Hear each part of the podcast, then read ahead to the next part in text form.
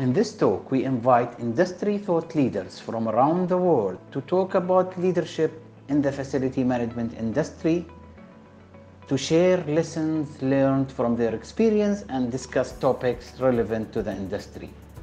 This talk will help establish an inspiration path for people working in the facility management sector by giving them key factors to success and growth and create a platform to share knowledge and experience within the community. بسم الله الرحمن الرحيم السلام عليكم ورحمة الله وبركاته Welcome everybody to another Leaders Talk. Leaders Talk is an initiative from MEFMA to make sure that we have learning shared from leaders across the world with our members and uh, beyond our member, whoever can sign in to Leaders Talk from around the globe. He can benefit from this session. It's really a session where we talk about experience more than knowledge. We will talk about knowledge, but it's focusing more on experience and how can you create your career path. How can you motivate yourself by looking at successful stories like the one that we will have today from Liz, one of our FM expert worldwide, and we are happy to have her here. So again, Leaders Talk is there to make sure that we communicate to our new, you can say, people who are entering into this industry and would like to learn more from the people who are there for the last 20, 25 years, 30 years. So uh, we have at least now six sessions already done, and this is session seven, if I remember. And we're glad to have one of the experts this time she is Liz Kentish. Thank you very much for joining us today. Thank you, Ali. It's an absolute honour to be part of this series of Leaders Talks. And I hope I can add some value to your audience today with uh, some, some ideas about my story, my background, and some of the um, some of the challenges I've come across along the way. I am sure we're going to learn a lot. I'm always learning being the host of this leaders talk i've learned all the way and the most important thing is learn capture it and try to use it whenever you are you know having similar situation. So before we start the session i just wanted to pass the good news to everyone attending our session today is that MEFMA launched our new amazing website. It's for you to navigate learn connect and of course uh, use our platform for knowledge sharing. So please go to our website and enjoy looking at our upcoming event or previous events and maybe you can see some of your friends in our gallery or look at the presentation or become a member and look at our various uh, industry reports. And that is the good news. Now let's start the session. We don't have a music or a promotion so no problem. So i would like let's to start the session by uh, saying first thank you very much for spending the time with us today and of course uh, my deepest condolences to uh, our uh, you know partners and people from uk for their dismiss it's really sad and you know may god uh, rest her in peace. So i would like to start by knowing more about you your background. How did you start into fm please yes floor is yours. thank you. Thank you ali. So I like to go back to when I was five years old. And those of us who've got children and grandchildren, we're always asking them, What do you want to be when you grow up? And I wish I could say that when I was five, I wanted to be in facilities management. But of course, at five years old, I didn't know what facilities management was. My mother, when I asked her, she says that at five, I wanted to be, some days I wanted to be an actor, and other days I wanted to be a social worker. So I've always been interested, I think, in entertaining people and also in understanding people. So when I went to university, I did my degree in sociology and modern languages. So again, this absolute fascination for people, for what makes people tick, why people behave the way that they do. Um, in my early career, I worked for a motor manufacturer. I worked for a company that made fire engines. so there's a bit of a transport link. I then worked for London Underground, so the, the metro in London, always in roles such as continuous improvement. So I'm very interested in process, very interested in people. Um, for five years, I worked for Reliance Security. And as a security company, we also had a facilities management part to the business. But because I was very focused in the security business, I didn't really know much about FM. They were they were in another building. They did other things. and then my managing director left Reliance to go and work for a company called John Laing, who had been a construction company, but at this point were investing in privately financed infrastructure. So they were building new health centres, hospitals, schools, prisons, police stations. They were financing things that the government really didn't have the money to do. So my managing director called me up and he said, Liz, I've gone to John Laing. They want me to set up an FM company. Do you want to come and join me? And I said, I don't really know anything about FM. He said, but you know about people. And he said, and actually, that's what facilities management is really all about. It's about the people. He said, everything else you can learn, and we'll have experts around you. So that was 20 years ago. so I went to work for what became John Laing Integrated Services. And what I found, Ali, about FM is once it gets under your skin and into your DNA, that's it. That's your life. It's charted for you then. I love this industry. I left John Laing in 2008 and started Kentish & Co. And all our clients are in FM.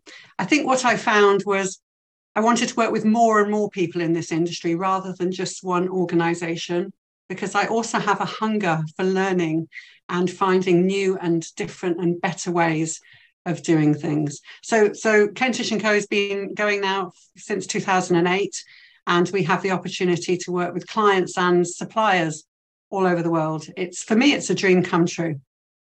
So, what do you do in Kentish and Co? Just for people to know more about it. Thank you. Thanks for the question. We do, we are experts in change management, but in particular behavioral change. So we work quite a lot with a client and their facilities provider to help make sure that their contract is a long lasting contract. It's a bit like being in a marriage.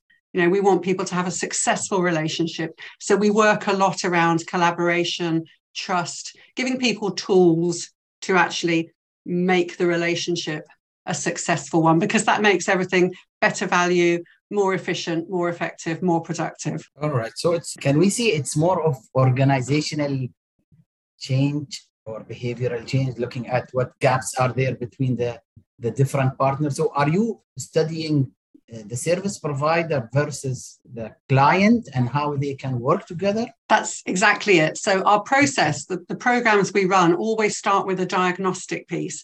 So, it's really important to understand the levels of trust. So, we have a mm. global trust index that we run each year, um, but we also have a series of questions, Ali, that we'll ask about, you know, how much are you a trusted partner to your client and, and the other way around as well. So we have qualitative and quantitative data. And I think data is so important because when we talk about behavior, often people say, oh, it's a bit, it's the people stuff.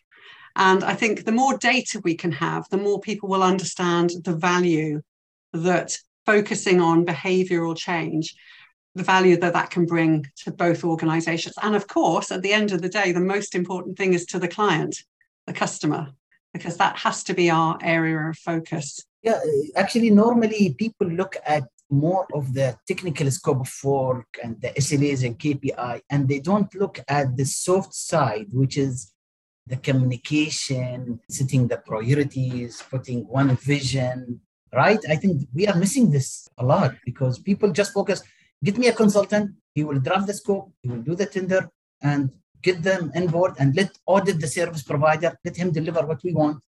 But it's not about the service provider understanding what is the real need of the customer. The customer always don't understand his need, and at the same time, he's not so transparent to share his needs, or maybe sometimes I don't know what I need actually from you as a service provider. This is the asset. Let's just go and do maintenance.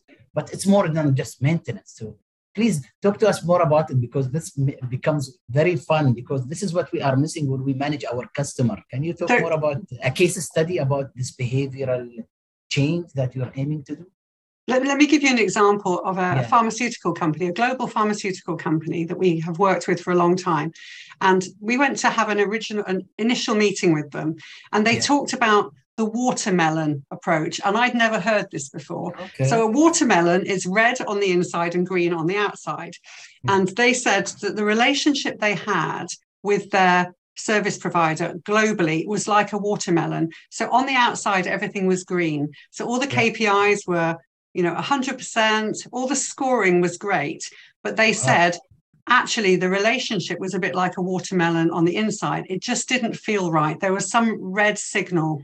So everything looked good, but it didn't feel right. And I think that's exactly what you're saying, Ali, about the interpersonal skills um, we call them soft skills, but actually, soft skills makes it sound like it's easy, and it's yeah. not. We have to learn and we have to practice. You know, um, one of my colleagues always says, practice makes permanent.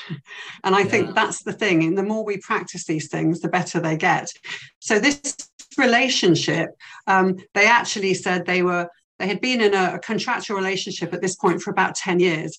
And although everything was, you know, green light against all the KPIs, it just didn't feel right. And so they wanted to investigate what the issue was. And at its very simplest, it was about a lack of collaboration and a lack of common goal. Because, you know, when you're in contracts, particularly vested style contracts where there are agreed behaviors, everybody needs to demonstrate them, not just the service provider employees. The client has to behave in the same way. And you can undermine that relationship very, very quickly. So we all have to work hard. None of us are perfect. I'm certainly not perfect. So we have to have an opportunity to openly talk to each other and say, actually, when you were late for that meeting, you disrespected the contract or the charter that we have. So the behavior ali is absolutely critical and that's where we come in and we help people have very honest conversations. We help them agree how they want to behave jointly. And it has to be realistic because we have to get up and come to work and behave in this way every single day. So we want to make it easy and we want to make it human. Yeah i think uh, this is very important i used to i used to be an hse professional and i i used to say we cannot police people. We have to change their behavior. They have to understand that by applying safety, they're protecting themselves. They are making people safe, not just themselves, other people. And the same thing maybe you are trying to do in FM is make both party understand their roles before criticizing the other party. I need to understand, did I do my job? Did I help the service provider to be integrated, a real integration with me? He understand what I need. He understand my end user requirement. Sometimes there is hidden risk. I know about it, but I will not tell my service provider. He accepted to sign the contract. So I feel this is unethical. If you are an owner and you know there is risk of leakages and things that happen in your building, you need to share this initially with the service provider. I like this approach, uh, Liz. I think this will be an amazing one hour. So uh, this is a, a, great case study but if you you know looking at the our region or worldwide maybe 10% of the client will go and take, take it in this way let me do my job so i make sure my partner also can do his job let me help him so he can help me please tell us more about, about it how did you become you know did you did you try to send the message and it works you know that is very important I think the most important thing about any program, any effort we put in to change people's behavior, it's not a one time fix. It's something that you have to, everybody has to make it stick. It has to be embedded into the DNA of the partnership. So I think what we learned over the last 14 yeah. years is that much of the success of any relationship between a client and a service provider sits with the client. So there's two things I think that are really key a great client will be very transparent and honest with their service partners about the organization, about the plans, because actually, as a service provider, if you don't know that there's going to be two new buildings opening in five years or one building closing in two years, how can you plan your maintenance if you don't know what's happening? So, that honesty about what's coming is really important. And the other thing that's really important is that the client is very clear about what they want and then they get out of the way. And, and what I mean by that is when we outsource any of our services, if we've been if I've been managing cleaning, for example, and then I bring in a cleaning company, I've brought in the experts and I'm paying them to be experts. So I have to trust them to do that. And I mustn't be looking over their shoulder all the time and checking because that doesn't show trust. I need to have humility as a client to step back. And then my focus becomes my organization, my clients. And it gives me more time to be strategic and less operational. And it's for a lot of us, it's a real challenge, Ali, because we are so used to being operational. We are we are people who fix problems, we solve problems, and then we've brought somebody else in to solve the problem. We have to step out of the way. Uh, and that's something we hear a lot from service providers is that they love their clients, but they really wish sometimes their clients would let them get on with the job they're paid to do. Yeah, I agree 100%. And I think these are very unique learning. And I like the idea of what you said, the Global Trust Index, because this should be actually one of the KPI toward creating a relationship. I need to, please trust me. Give Absolutely. me, yeah. And trust doesn't mean trust me one day. You have to trust me for a good time let me do an evaluation let me come with to, to tell you what are the problem in your building some client doesn't want to hear the problem please solve the problem for me but if without you without me telling you i cannot solve the problem so i think it's an, a great approach toward fm consultancy rather than becoming just an strategic from putting a structure trying to put this interpersonal skills that you need in both parties am i getting it right? Is this what, what you are always trying to do by through building relationship? The, uh, and, and, being able to measure it, Ali, is key. Yeah. You know, we can get it right, but we have to be able to give evidence that it's right. The the Global yeah. Trust Index. Um, maybe I could send you a copy. Maybe you could put it on the MEFMA website, the last year's yes. results, because I think something else we found with the Trust Index is depending on the level of trust that we have, yeah. it also impacts on other things. So we can see a correlation between the level of trust and the level of mental well being. For example, mm. we can see a, a, correlation between the level of trust and how motivated people are. And we can actually give you some suggestions depending on where your organization is. We can say, well, actually, if you work at internal communication, then you're going to see an improvement in this area so we, we've got quite a lot of data that I think will be very useful to people. I, we've, we've published it in a very visual way because I'm not very data driven. So I, I need lots of graphs and charts. So be more than happy to share that. And if MEFMA could share that with your membership, that would be great. Of course, of course. That would be amazing. And maybe we can do a session about talking more about, you know, uh, building this partnership approach. So going further now, trying to and through the last 14 years, you're trying, you know, to apply something to organizations that have different personalities, different influence from different stakeholders. It is very challenging, right? So, uh, what do you think? What are the key to your success? What are the lessons that you have learned from all over meeting all these different clients, trying to make them work together? The most important thing I've learned is that people are individuals and we need to spend time getting to know people as individuals. We need to understand the common ground we have with them. I think the job is the second thing.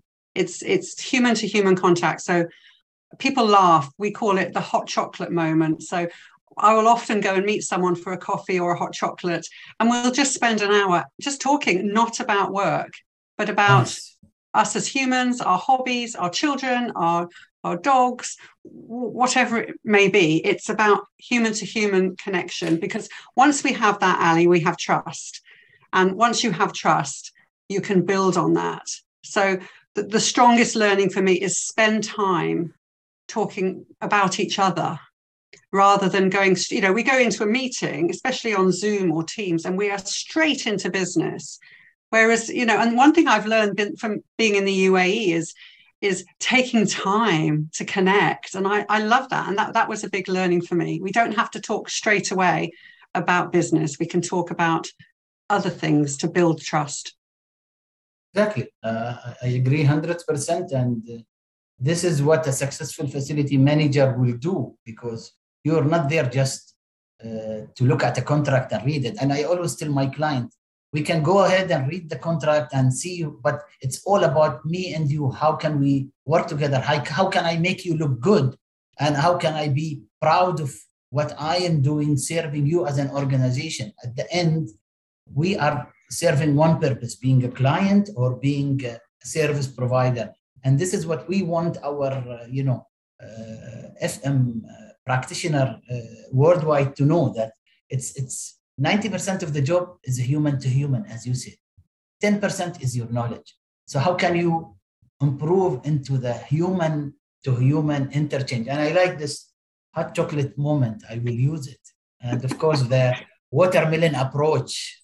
That is something that we don't want it to happen. You know, we want it to be green from in and out. We don't want it to be red because when when you still keep that you know barrier between you and your clients it's always you don't know when he's gonna decide to say no you're not doing good. Sometimes it is what do you think? I see most of the client their evaluation of kpi is not really an exercise to really be fair. It's more reflection of his behavior. Is it true? It's a difficult one though isn't it? Because we're, we're asking people you know if we can if we have quantitative measures you know the yeah. number of um, number of failures of equipment you know number of assets we've maintained that's okay but it's the how satisfied are you as a customer that's that's a very human reaction yeah. so i think there should be a mix of both i think we should have you know the very data driven asset driven measures but we also should have some of the a, a, great question to ask when you have a site meeting or, or a monthly meeting yeah. between a client and a supplier is how is our relationship right now? It's a really good question to, to start a discussion um, because then you'll see if it's a if there's some red behind the green. You'll, so you'll let's, know. Let's do it now. On. Let's do it now. You ask me the question. Okay, so I'd say so, Ali. How is our relationship between you, you and and me as the client? Uh, you know, I'm not sure actually. You know, your team and the site. I don't know. I don't know what they're doing. You know, and I have pressure from my boss that the cleaning is not happening right. So really, I cannot answer this question. As a person, relationship, relationship is good, but business relationship, I maybe it's not me. I'm happy, but my boss is not happy, and I cannot. You know, um, sometimes I have sorry to do a tender to get you out of the site because my boss is cannot be satisfied. Maybe he doesn't see what we do. So how can we make make this uh, more more clear to our boss that you're doing an amazing job. Sorry we're, we're making it like a movie now. What do you think of my response? I think that's great. And then my next question to you would be tell me what you think your boss needs. What does he really need in order for him to be comfortable and to leave you alone? So because you know your boss well. I probably yeah. don't know your boss so well. So we need to, to talk together to find a solution because often a client will say oh the cleaning's not good. My boss doesn't like the cleaning. And i'll go oh i'll go and tell my cleaners they need to clean better. That's probably not really the problem. Maybe there's know, something this, else. Exactly. This is what happened to me in one of the contract. I landed into this uh, company and we were being deducted 200000 dirham a month. So i said you guys are not happy. I'm not a magician. I can always listen to you and I, I make sure my team are at least res- very responsive to you. But please, your tone has to be easy. Treat my staff like your staff. And please, let's go on a weekly tour.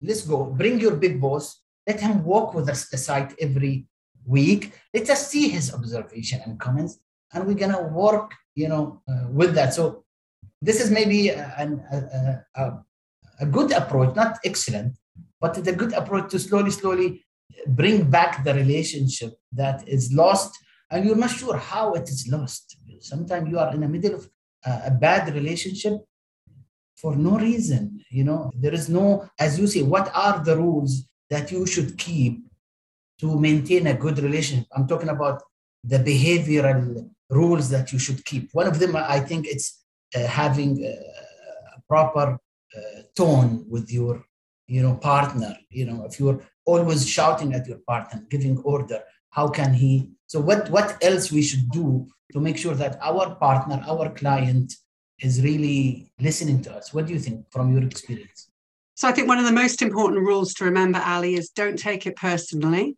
Yes, nice. The second rule is this is only a job. Yes. And that goes in line with number one. You know, most of the time, what we do in facilities is very important, but most of the time, it's not life or death. So yeah. I think we have to remember that. I think the third rule is remember we are in this together. Yes, so like we should talk about we rather than they or the client or the supplier. We should we should always use language like we. So um, you know, if we were doing a, a walk around on site, a site tour, then it shouldn't be, oh, your cleaning staff haven't done this. It should be our cleaning team. Yeah. I think I think that's really, and I think the other important thing is ask questions of each other and listen to the response. Okay, ask questions and this. Yeah, I, I think these are very good to build a good relationship with your clients. And I like the idea is how is our relationship? This is how you start, you know, making sure that if he has something in his heart or he's not very transparent, he will say it. Yeah, I'm not happy.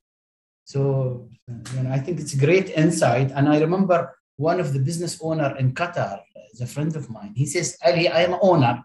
I cannot go to client every every week or every month. I go once a year as an owner and I tell my client, are you happy or not happy? And I think he is doing a great job by spending at least one one one visit a year to a client and asking the right questions, building the relationship. And this is what we need to do, right? So let's Absolutely. I, I, remember when I left school, Ali. So at 18, yeah. when I was finishing school, uh, my head teacher, she took us all into her office one at a time and gave us wise words for the future. And she okay. said to me, she said, um, she wasn't sure that I would be successful because I talk too much and I ask too many questions. Okay. And actually, I look back now and I've built a successful business on the basis of asking questions because that's what we need to do. If we can't second guess what somebody needs from the services we're providing, we have to ask them, we have to really help them help them be clear about what they want. Because if if a client can't be clear about their purpose and their vision and their strategy how can we as supply partners how can we provide that for them? So questions are key. I like that. I think that's very important asking questions. And if he doesn't have the answer to the question maybe you can help him. Yeah ask a different it. question. Yeah. Yeah. I think we have a lot of uh, insight from people sharing their uh, insight about the topic. What what he is saying at Kentish and Co. is Liz philosophy on people. I don't know what. Oh, what's our philosophy on people? Well, we actually have um, we have a trademark phrase that we use, uh, particularly in, in Europe. We call it corporate marriage guidance. So okay. I truly believe that when we're talking about relationships between client and service provider, it's like a marriage. And over here um, in our in our in my faith before you get married you have six months of instruction with the church so you and your future husband or wife have um, a training if you like ali where you you learn, you learn about communication, you learn about trust, you learn about how to deal with the wider family, you know, the mother in law and all these things. So uh, I actually relate that to facilities management because I think a successful relationship in facilities management is like a successful marriage where, you know, times sometimes are difficult. We have different interests. You know, I might not like my mother in law. We might have different views on how to raise the children, but, you know, we're prepared for those difficult times. And in facilities, it's very similar. So I would say our philosophy is remember that this is like any relationship. You have to be committed and you have to work hard at it. It doesn't just happen magically. You know, you both have to be committed to it. Exactly. Exactly. So if, if the client is not committed, how to make him committed? I'm asking you different questions now. Sorry. How can we, how do you make the client committed? It's interesting because often a procurement department will say, we need to go out to market, we need to bring in a provider. Um, and so it's driven, I think, by the wrong reasons. I think if we outsource to save money, it's not really what what we should be doing. We should be outsourcing because we want to give our end customer the very best service. And we want to allow them to come to the workplace and do their best work. And so Fantastic. it's a challenge. You know, if if if outsourcing is led by procurement, it, it's perhaps not always as focused on the customer as it could be. I agree 100%. I think you've answered it. To make him committed, he has to change his thinking. We have to give you value, and value is not just reducing cost. Value is, uh, you know, making people happy, making your asset uh, sustainable, uh, making sure that at least I achieve your objective as an organization. I help you. I help you to achieve your objective.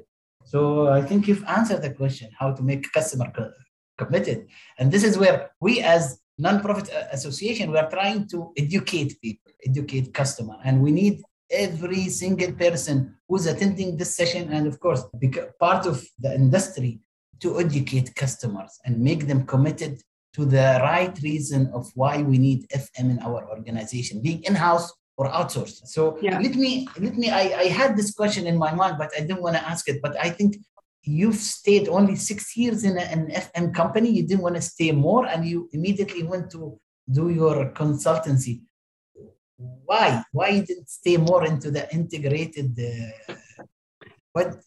Okay so uh, this is a very i'm going to give you a very honest answer because yeah. i think it's important to be honest. So yeah. i uh, my managing director um, in my last year of working for him uh, we had my performance appraisal and he told me that i had become unmanageable yeah Absolutely, okay. Ali, that was my reaction. Um, and because at the time I was qualifying as a coach, I knew the importance of asking questions to understand the meaning mm. behind what he said. So I said, Can you tell me what you mean by unmanageable?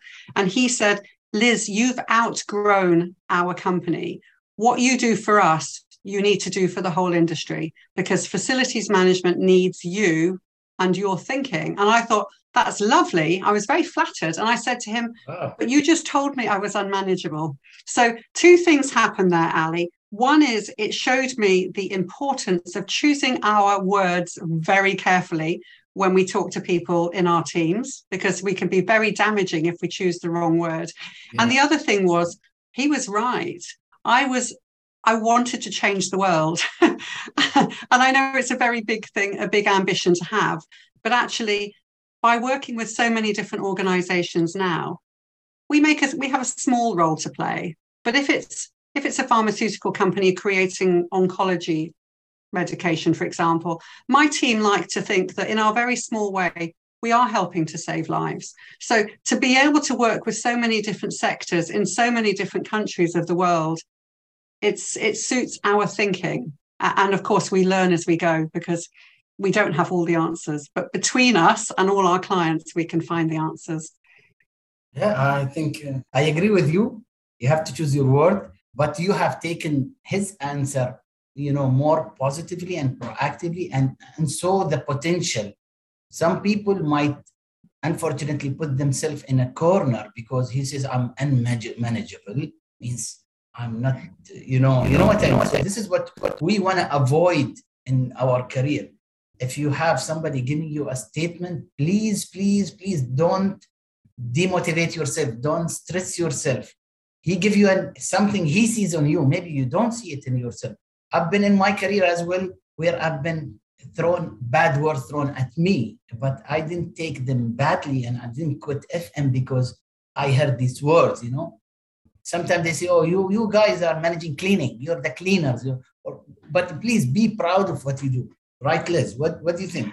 Absolutely. And I think all of us, all of us on the call today, we need to think very carefully about the words we use. So, for example, I would say we should always focus on the, the performance and not the individual. So, if somebody isn't performing well, let's say, for example, they're um, a site manager and something's gone wrong on site, that it's no good to say to them, you're a really bad site manager.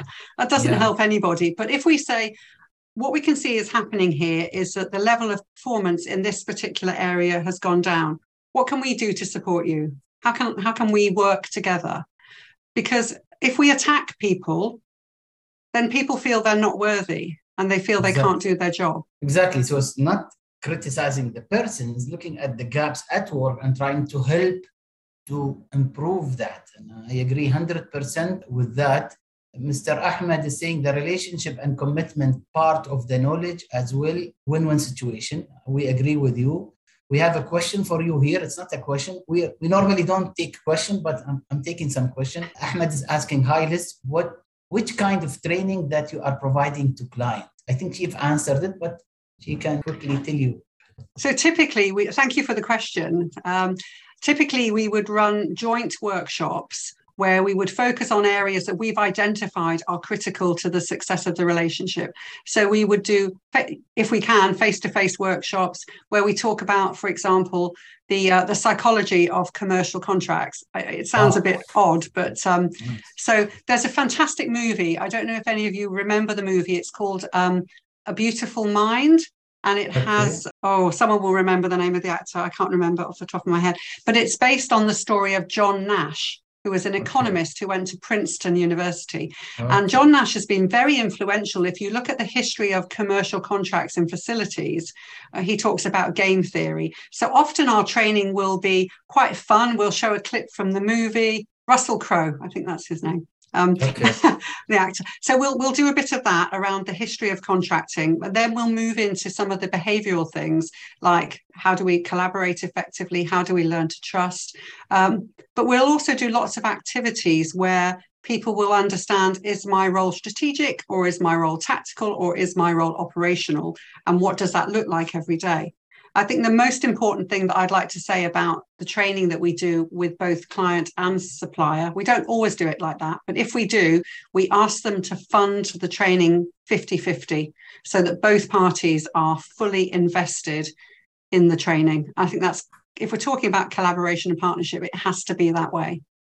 All right, sounds good. And I think even forming a joint venture between two parties, maybe you can get involved and build up the right relationship because joint venture they they quickly sign the contract or the joint venture agreement and after two three years the conflict starts appearing right right so maybe this I think is... I think you probably in the UAE you you have you know you have so many joint ventures and I think yeah. it's it's there's, there's so much learning that you could share with the rest of us I think it would be great for MEFMA maybe to run an event about what you've learned about joint ventures because the rest of the world, you know, we're moving into things like vested contracts. And I think there's so much we could learn from the approach in the UAE. Definitely, we can run a webinar about joint venture. And also, I think something very important is the stakeholders management, because I think this is what we don't do. Who are our stakeholders? When we take over a contract, it's not just the one person in the client who's going to influence our you know scope right? So stakeholders management what do you what do you think? How can we do it right when it comes to yes it's a really good question and i don't think we have 100% of the answer but i think the most important thing is to identify who they are and then to do you know that matrix ali where we talk about yeah. um, who's the most influential and who's most important? Yeah. and and then focus our energies on the people that have the most influence and make sure we keep involved with everybody but focus our energy where it will have the most impact. Um, and I, I, also have a bit of an issue with the term stakeholder management because okay, we can't manage we can't manage these people. I think okay. it's I think it's about having the right sort of relationship and the right level of communication. Okay. Because otherwise, you know, we are all stakeholders and, and we're probably on somebody's Excel spreadsheet somewhere, Ali, you and I, as stakeholders, and somebody's thinking, how am I going to manage Liz? How am I going to manage Ali? Well, of course, they're not but they can certainly build relationships with us and understand how best to communicate with us. I agree 100%. Actually, we ran we ran some workshop in MEFMA. Part of the complex is stakeholders management because at the end you need to know you want to do your job, but a lot of people are influencing. And sometimes you're limited to just operational role. You cannot do tactical and strategic because you don't understand who to communicate with and build the relationship with. And this is how you become a successful facility manager, is to understand who can influence your role from tactical, strategic, and operational aspect. And do you find, Ali, that sometimes the most influential people are quite surprisingly not the people we thought they would be? So, for example, the executive assistant to yeah. the chief executive is often very influential, and we sometimes forget those people. Yeah, even the even sometimes the T boy. Yes, because they know everything and they know everyone and are trusted by everyone. So it's finding those people who are influential. Exactly. I agree 100%. Okay. Badr Salmin, he's one of our great, uh, you know, FM expert in the industry supporting MEFMA. He's saying from where we can learn more about global trust index, how to do it and how to implement it. I think we have a separate session, but you can brief him a little. Well, you can find the results of the Trust Index on the Kentish & Co website. Um, if any of you want to connect with me on LinkedIn, I'm very happy to continue the conversation because it's different for every organisation. So rather than say one size fits all, um, I'm really would be very happy to talk in more detail with anybody who wants some more information. I'm sure me and Badr Salmi, we would love to be your students for some time to learn more about it and spread this concept of really building the relationship from you know an interpersonal level rather than a technical scope or operational scope. So let's go to the next question which is about the industry itself. Now you are here you're supporting the industry you're trying to make a successful model. So what what do you think? What does it take for the industry newcomer to grow in their career path and responsibility? As a person I'm thinking about to enter into FM or I'm mm. in the first one or second year in my FM career. What does it take for me to grow in responsibility? So I think, and, uh, yeah, I think it's a really interesting one. And I think times are a little bit different now to how they were two years ago. Yes. I, I would always say that when you're new into your career, the best way of learning about the career and the organization is to sit next to somebody in the office who's been there a long time, listen to their calls, sit in on, on meetings to understand how we do things around here. Of course, with COVID, that wasn't possible for so many people. We were yeah. we were living like this on Zoom, and very difficult for newcomers to feel fully engaged and to understand the business. So I think things that you can do, whether you're working from home or in the office, are get a mentor whether it's mm. formal or informal. And I know Ali, you do a lot of mentoring, formally and informal. And I don't you know, do anything at all. No mentoring. Yes, I know you do. but you know, those of us who've been in the industry quite a while, we are more than happy to share our experience because I would always think it's I would like someone to not make the mistakes I made. Of course. and if I can help them to avoid that, then maybe they can progress more quickly in their career. So I think mentoring is important. We have a um, plan B for FM mentoring, which is actually only for women in FM because it's, you know, that we always say plan A didn't work for bringing women into FM. So if you have any women in your teams, and this is to everybody on the call um, who would like a mentor, we can, it's a free of charge program. We match them with a mentor somewhere in the world and they then have the mentoring relationship. So, plan B for FM. Um, and if you don't have a formal mentoring, then I would say just reach out to someone. They don't have to be in your company, in your organization. And of course, the other thing is professional bodies such as MEFMA and the IWFM and SAFMA and IFMA and CoreNet as a newcomer in the industry, the one I think one of the most important things is to join your professional body, um, but not just join it, get involved, join committees, go to events, go to conferences. Ali, you probably hear young people also saying, but how can I be on a committee? I'm I don't know anything. I've only been in this industry a year. And I say, that's what we need.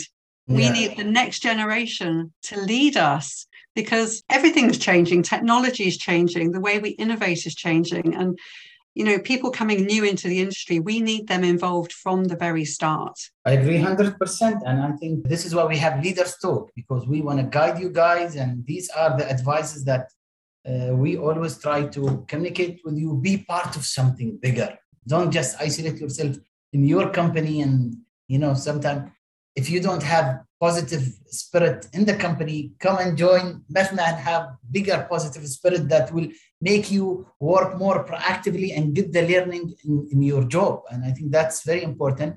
We have, I think, if I saw Fiona ask a question, difficult question for you, Liz, how do you measure the success of your consulting consulting work when it comes to an end with the client service provider? Yeah, when great question. End, when, you, when you end up your consultancy, how do you measure it was yeah. successful or not? So thanks, Fiona. So when we work with a client, we always start with the end in mind. So if, if you've read Stephen Covey his book seven habits of highly effective people one of the yeah. seven habits is to always start with the end in mind so we agree with the client at the very beginning what the measures of success will be and they're different for every client for some of them it may be reducing the number of escalations or change requests that might be a really important measure for them for others it may be that at the end of two years they sign a 10 year contract extension that might be their measure of success so the measures are always agreed at the beginning. It could be reduced escalations. It could be, you know, we want a contract extension. It could be um, employee engagement score. So the, the measures are always agreed up front. There's usually three key measures because that's a good area, a good number to focus on. And then we measure all the way through the program. And often at the end, we are pleasantly surprised because actually it's been more successful than the client exactly. thought. All right, uh, we have two more questions. We're answering questions. We're trying to cover, you know, how can we have the trust relationship built and measure through the entire life cycle of the client, from onboarding till post completion? How can we have trust relationship built and measure through the life cycle? That is a brilliant question because often you build trust between individuals and then sometimes they leave, they retire, they go work for another company. So I would suggest, and it's just an idea, is when you have agreed behaviors, including trust and collaboration, when you recruit people to come to the client side or the supplier side, you recruit for those behaviors. And every time you have a meeting together, you cover those areas as well. Um, when you're setting performance objectives, they're set around those behaviors so that you you keep it alive, even though the people might change. The the culture needs to stay that way. Okay, great, great. Uh, another question from Suha: Is there if there is any failure or weakens, weaknesses in providing the service, is it necessary to exchange information with the customer about the deficiency or not? Well, that's a really interesting question. I'm not sure I'm the right person to ask that. I'm I'm all for honesty, um, but if it's a really small issue that you can just resolve, um, maybe just get on and resolve it and and I don't know. Um, maybe maybe the rest of the audience have some some thoughts around that. You know, as Lebanese says, it depends. Seriously, it depends on the situation. Sometimes you don't want to be too much direct with the customer, so he will react negatively and you know put an X on you. So you always have to look at the relationship. You know, exchanging information with customer is good, and but you don't want to tell him you are wrong not me. You tell it to him in a, different way. Again as les says it's not personal. It's not me versus you. It's the job. We are doing a job and we're working together to achieve something. So your question is more about pointing finger both ways which i think should not be that approach. So you try always not to take it personal and to avoid that your client take it personal. Talking about deficiency is good but in a, in a constructive way. Do you agree, I, Liz? I, th- I think so. I think I remember working for one manager who said to me, I don't mind if things go wrong, Liz, as long as I know before the newspapers know. oh. Um, you know, because sometimes things go badly wrong. And, and over here, you know, the, the media will pick up on something and, you know, a security officer has been found asleep at his desk or something like that. So I think as, as leaders, we should choose what we tell our clients. But when it's something that can impact them or impact their organization negatively, we must must make them aware of it and make them aware of the solution we've put in place. I agree 100%. I agree. It's more about being a human. And sometimes I go to a site. Once I arrive at the site, everybody knows that I am there in the site. It's like there is a system. They tell each other you know we don't want to be scaring people. You know we want them to do their job and we look after them. And i always when i go to a site i need to ask what do you need? Do you have for example toilet close by? Do you have a place to rest? Because this is how can we build the right relationship being a service provider or being a client. Looking at the human human element part of it. Time is passing very quickly. Liz, and we have from Mr. Mohammed Hassan, we have a question. As you know all, we are in an operational environment. So it has ups and downs. How can we sustain the client satisfaction within the fluctuation? Sometimes the client is very happy and other he is not. So how can we make them happy all the time within the fluctuation? For sure, we are all trying to minimize this fluctuation. I like it, fluctuation. I don't know what does he mean. Maybe you know, let's I think, I think, yeah, things things go wrong. You know, we're talking about people, we're talking about machinery, technology. Things go wrong, but if we have mm. that good relationship with the client, the client will understand that as well. Because before they outsourced it to us, they had to deal with things going wrong. So it comes down to the relationship. Yeah, I think uh, guys we are not in a q&a this is a, a, host uh, you know we're talking about leadership but we would love to answer the question because i think there is there is some good questions there. Do you think that FM should be primarily a passion than in in the industry or uh, provide the service? Of course, you answer the question. I think we um, have to remember we are a service industry. You know, people talk about we need to raise the vis- visibility of facilities management. I don't think we do. You know, we come into this business to serve our customers, and, and let's remember that's what we're here to do but we have to serve them with passion. If it, of is no passion, so I think you know the answer. You need to be passionate about what you do. Of course, you are in the service industry, but you're going to be successful if you become more passionate about your client, about the service. Well, I like to think every everyone working in facilities, I would like to think that they get up in the morning and they go to work to do the very best job they can that day. Yeah, agreed. Uh, this is the last question. We'll go back then to our script. Uh, Mr. Muhannad, he's asking, as the FM contracting industry is recently getting driven toward low cost, which is a result of a, in a very low bottom lines for the contractor.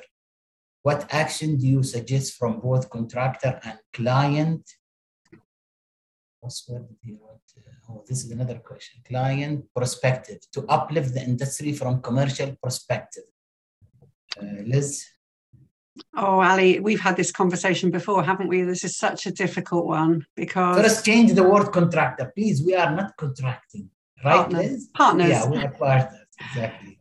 Everybody needs to make a fair profit. And if you look at most client organizations, the values that they have on their website and that they live by often say, you know, the people who work with us, we want them to have to make a fair profit. We this is our company values. Sometimes we need to remind the client that this is their values.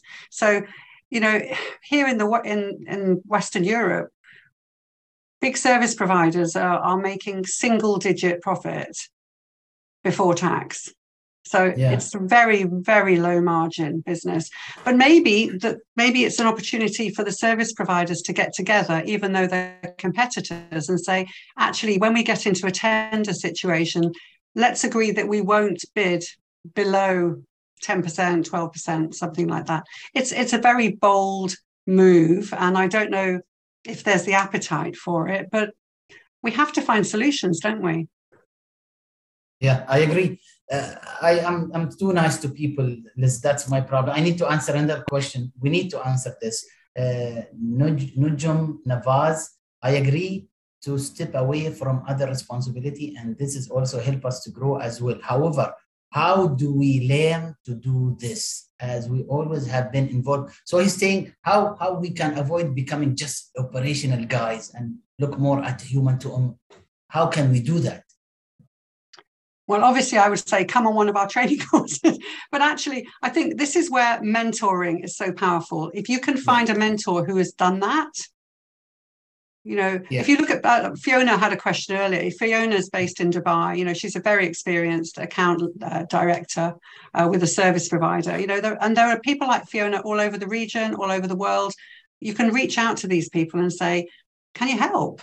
Even if it's just a, a one-off conversation, or maybe it's an ongoing mentoring relationship. I think if you want to learn, learn from people who have learned it and have been successful at doing it one more thing, Liz, because I think you need to build capacity. You need to take care of your operational responsibility and build extra capacity to do the communication and the human to human touch to get the communication skills, building relationship, other stuff. Because if you don't do it yourself, nobody will do it for you. So if you just want to spend nine, 10 hours in operational things and don't build capacity to reduce the time in operation and spend two hours in more tactical and strategic things, then you will never grow in responsibility. So my advice, it's like first day you run five kilometers. After one month, you can run 10 kilometers. So what we're saying, don't just run, change, do something else as well. Uh, you can do more operational things, but you stop and try to do more uh, uh, we don't want to see soft uh, human to human relationship and other things. That will help you to grow that will build trust and relationship with our with your client. Understand their objective. This is what when we knock the door it's not what service should i provide? How can we make you happy? What are your objectives so i can align what i do to what you do? So i think that is very important. So uh, we'll ask i'll ask you the last question which is i think everybody is uh, looking after this question is what are the leadership quality that you need in your FM team? What are the leadership quality that you need in your FT, uh, FM team or in me, on myself? What do I need as a leadership quality to grow in career? So I think these qualities break down, Ali, into three areas. I think you've yes. got skills, knowledge, and behavior. And I think the knowledge that we need as leaders and in our team is well, we have to be hungry to learn. We have to look for something new every day. I think we have to want to continuously improve ourselves. So I think we need to know what's going on in the market. What are the trends? What's coming around the corner? You know, we talk about Internet of Things, but we've been talking about that for exactly. five years. You know, what else is happening? What's happening to the real estate market? So we need to have knowledge about the industry. Uh, when we talk about skills, so I think there's a few things here. One is, Ali, as you alluded to earlier, stakeholders. We need to have the ability to engage with our customers and align our obje- objectives to theirs. One of the big issues there is if I were working for a service provider, I have three clients. I have you, my client, who's paying for us to do the facilities. I have my line manager in the service provider company. And I also have my commercial director who's tapping me on the shoulder saying, Liz, can you make some more money from this contract? Yeah. So it's a challenge to be aligned to the clients when we have lots of stakeholders. Um, and then the other, I think, other big skill, Ali, that we need is to have a clarity of vision yeah. and to be able to translate that vision into day-to-day language for everybody else to understand. Um, and then just going back to behaviors, it's exactly where we started this conversation. Behaviors, um, humility, yes, um, yes. Um, humility, trust, collaboration. Wow, amazing. See, we, we hear these things and please write it down and focus on them because, again, skills, knowledge, behavior, and each one of these three domains, you need to work on them. Amazing, amazing, less amazing uh, insight. And I think our uh, young leaders, and of course, even sometimes experienced people, need to be reminded of these basic things that will make you successful and build a partnership approach building a leadership culture that will make sure everybody is you know contributing to the success of the organization. Thank you very much for very informative session and we learned a lot from you liz. And of course we're going to come back to you and talk about the trust index. Global trust index is a very very great idea to be implemented so we can at least close the gap in communication and collaboration between client and service providers. Thank you again. Thank you very much for being here. Thank you to our audience for spending the time asking the questions. It's another session of Leaders Talk. I would like to end up this session by giving you the mic again and give us the last advice for us to close the session. So let me just say thank you so much, Ali, for being a great host. Thank you to the audience for all your very insightful questions, and please do yeah. connect with me. Um, all I would say is, you know, this is an industry we all love. Let's continue to love it and let's encourage other people to come into facilities management because we need fresh blood, you know, and we all have the opportunity to educate the next generation. So I just want to say thank you so much. I've had such a lovely time today. Thank you. Same here. Thank you very much for your time and contribution and sharing knowledge with everybody. Uh, again, this is Leaders Talk. We are happy, very happy to have you in, in this session and hope we connect again more and more, learn more. And I like the your idea of mentoring uh, women in FM. I think that is needed, and we have very bright uh, women in the Middle East who are working in FM companies. And I send them invitation personally to attend this session, and hopefully they are there attending. If they didn't attend, or you know somebody who will benefit from this, please share with them our YouTube session and broadcast session. Thank you again. We're going to end this session with a say great thank you, Les, and great thank you to our audience. And see you next time. Thank you, Les. Thank you all. Thank you. Bye, everyone. Thank you. Dear MEFMA family, we hope you enjoyed today's talk. Stay tuned for more inspirational and motivational talks.